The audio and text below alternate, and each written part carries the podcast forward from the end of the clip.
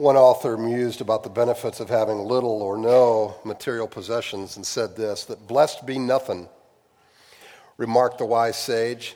Be glad if you've nothing in this day and age, for nothing is something that cannot be stole, nor dropped from your pocket, nor purse's small hole. Nothing is something the bank cannot lose, the creditor seize, nor the burglars abuse. Folks who have nothing really should love it, for nothing is something the neighbors won't covet.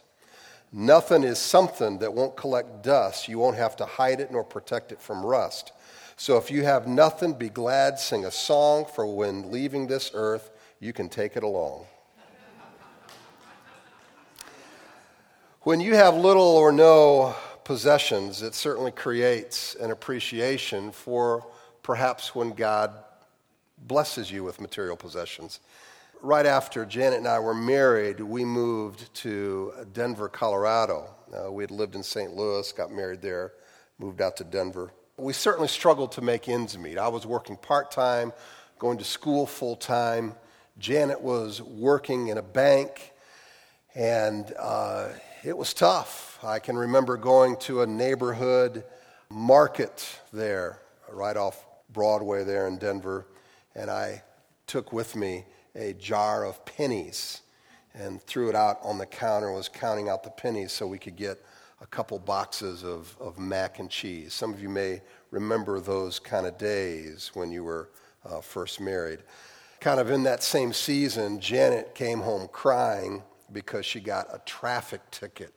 And she was so overwhelmed about what that would mean for us because we had no money for a traffic ticket certainly no extra cash.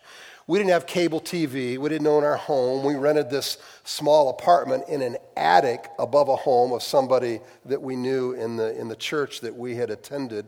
The apartment was so small that you couldn't stand in the bathroom, couldn't stand in the shower uh, because, you know, the, uh, the, the, the roof went like this. And so when I took a shower, you know, I had to, had to do this.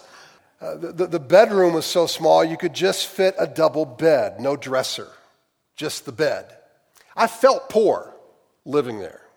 However, I think you'd agree that comparatively to how other people live, we were living like kings. I mean, really. Especially when you compare what happens in Guatemala. See, we had two vehicles so we could go to our jobs, go to school. And if we didn't have a vehicle, there was public transportation for us that we could go pretty much anywhere we wanted in Denver. Uh, we had families and a faith community that, that we were a part of that were there to support and encourage us. We had this small apartment that we lived in that had a shower, that had a toilet within the apartment, a running toilet. Uh, we could turn on the faucet and get a drink of clean water whenever we wanted.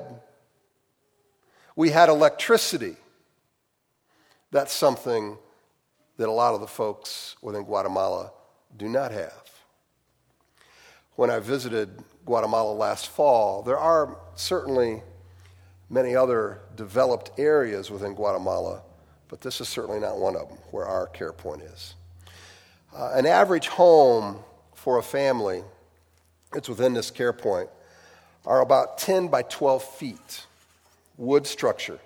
Usually, extended family stay within the one home, so you'll have, you could have six to a dozen people within the 10 by 12 home that basically is a place for people to sleep and then a little cooking area off to the side. Of course, there's no indoor plumbing, so the toilet is outside. You can imagine the dynamics for a family where privacy is zilch and violence is common. Unemployment is rampant. What little land you have, you rent. Uh, and what farming you do is for your own sustenance, and you certainly cannot make a living in terms of having an income off of that. Now, the care point in Bethlehem serves two meals to the children. The children typically come from 7 a.m. to 5 p.m.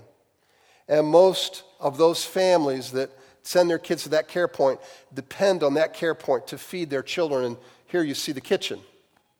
That's the kitchen that feeds hundreds of children there. Now, a question I often get asked whenever we talk about involving ourselves in a ministry overseas is why send your money there when we got needs right here? I hear this often. I mean, why not meet needs in your community first? And then why Guatemala? Well, there are certainly needs in every country.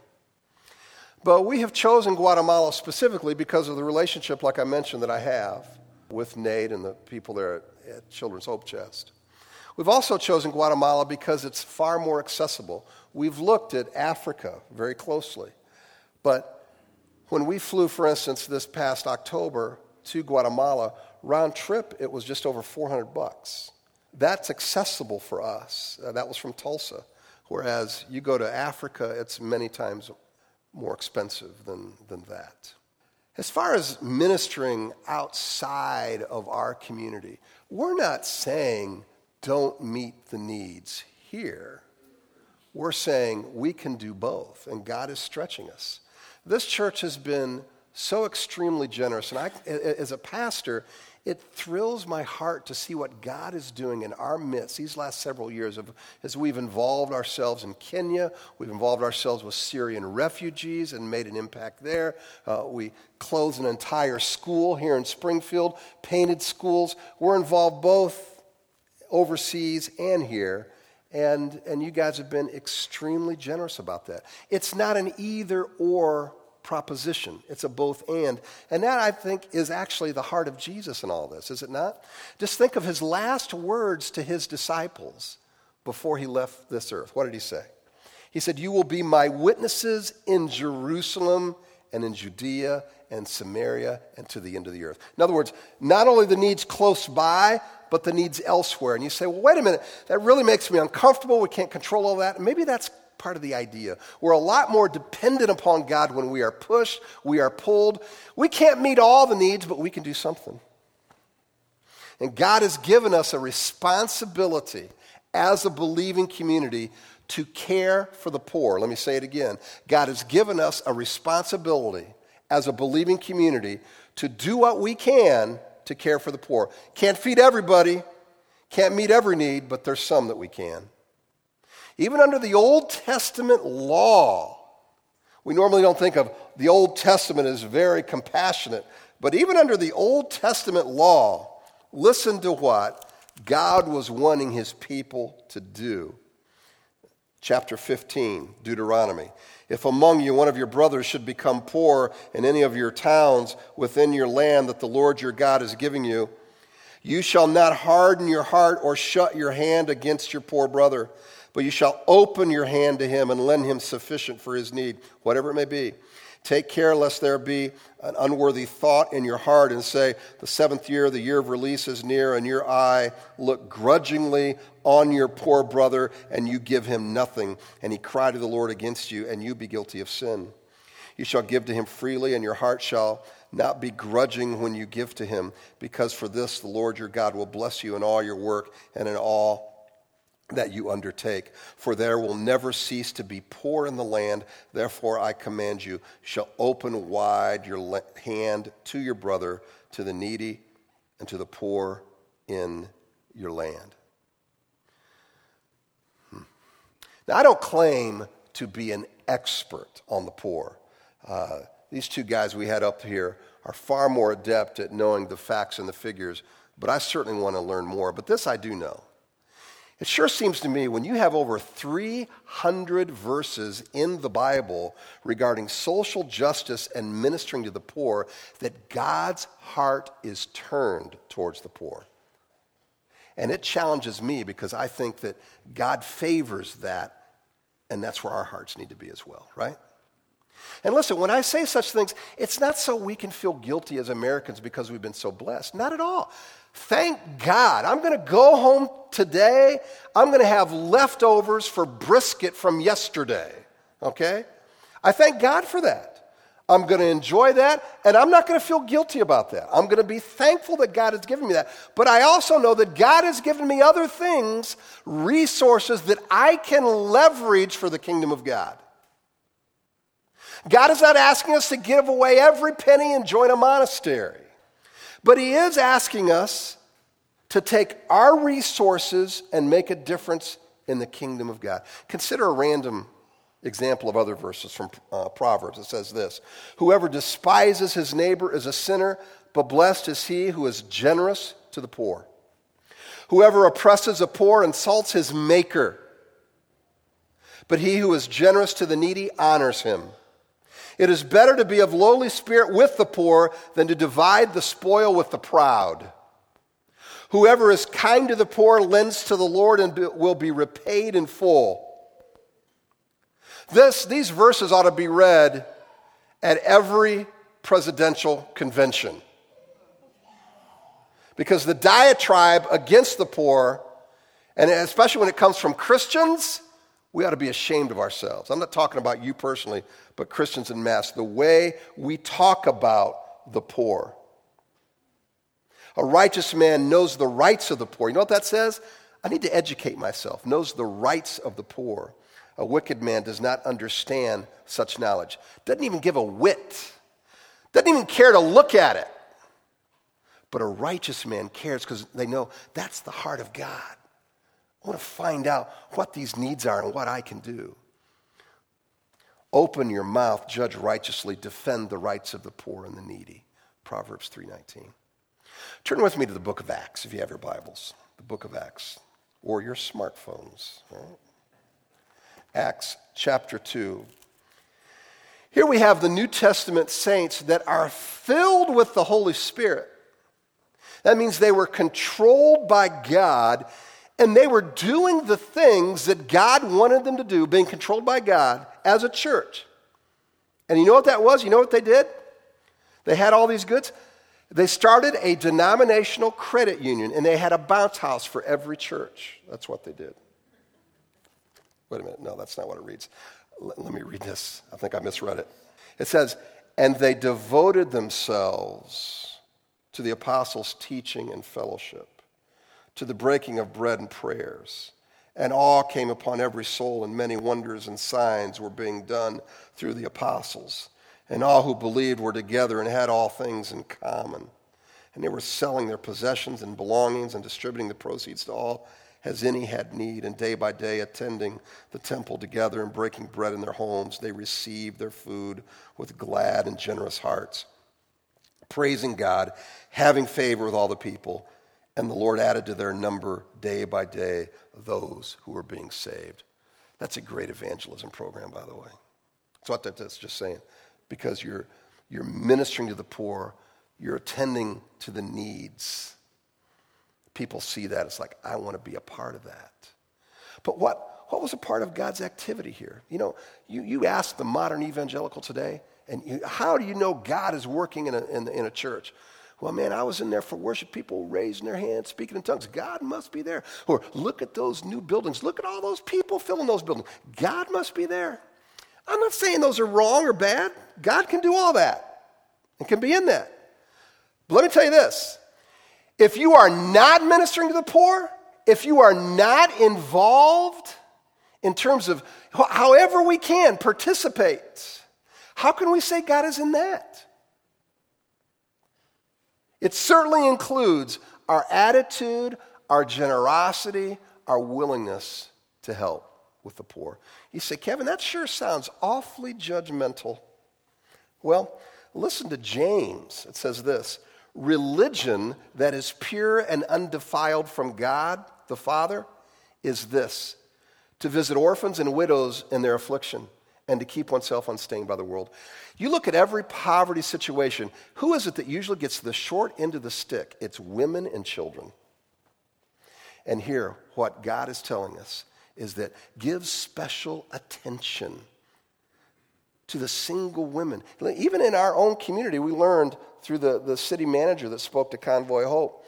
You know, you got people here in, in Springfield who are very low unemployment rate. People are working, but, but the poverty level, level is one of the highest in the state.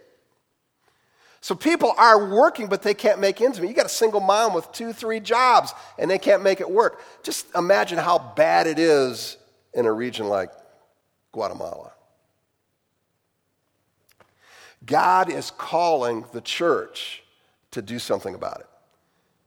And before us today is an opportunity for us to grab a hold of one of those cards and to make a difference in the lives of 75 children. You know, a few weeks ago, 60 Minutes did a piece on something called face blindness. I'd never heard of this. Face blindness. Those, how many of you saw this piece on 60 Minutes? One person here has a TV. That's great. The rest of you are so godly because you don't have television. So I just, wow, it's amazing. Um, those who suffer from this malady cannot recognize anyone, including their spouses and their children. I'd never heard of this, but it's a, it's a true thing. They cannot recognize anybody. And many people don't even know they have that condition of face blindness. I think the poor often are the victims of others who have face blindness. They go about their lives and others are blind to their plight. Their faces are unrecognizable to those who have means. And I'm thankful that God is raising up a people here who are saying, I see that face. I see those eyes. I recognize your need. You are valuable to God, valuable to me let us not turn the other way. Here are over 70 children. Let us recognize their faces. Let us know their names Marta, Angel, Monica, Olga, Lydia, Maria, Anna, Christina. We see you. Odalis, Milicio, Demarius, Heidi, Gabriella, Christian, Deborah, Deborah. You are valuable to God. Alvin, Astrid, Ronaldo, Adolpha. Vanessa, Amelia, Edie, Berlin, Crispina, Hugo, Marilyn, William. God sees you. We see you. Astrid, Mario, Elmer, Walter, Ronald, Eric, Kimberlyn, Eduardo, Yensi, Tomasa, Irma, Danny. We see you.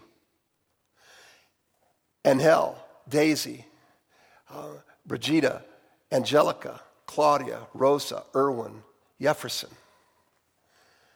Franklin, Franklin, Hyson, Ever, Juan, Demaria, Cindy, Jaime. God sees you. You are valuable to him.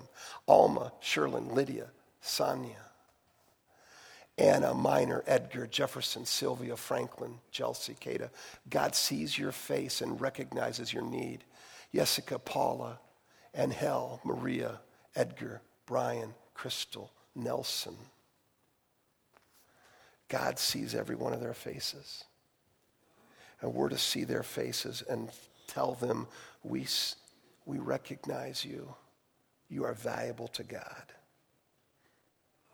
I recognize your need. I'm willing to help. We can't do it all, but just about everybody can do something. Even if you're a, a high school student, you have a job, you can sacrifice $38 a month to make a difference. Some may even want to sponsor more than one child. Well, here's the drill. Is immediately when we're done here, go to the area where you have these cards that have the faces. Or if we're out of the face cards, take the ones without the face.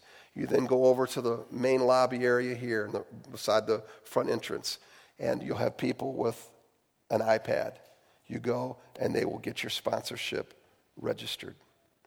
Let every one of these 75 children know that we recognize their faces and that they matter. Let's pray.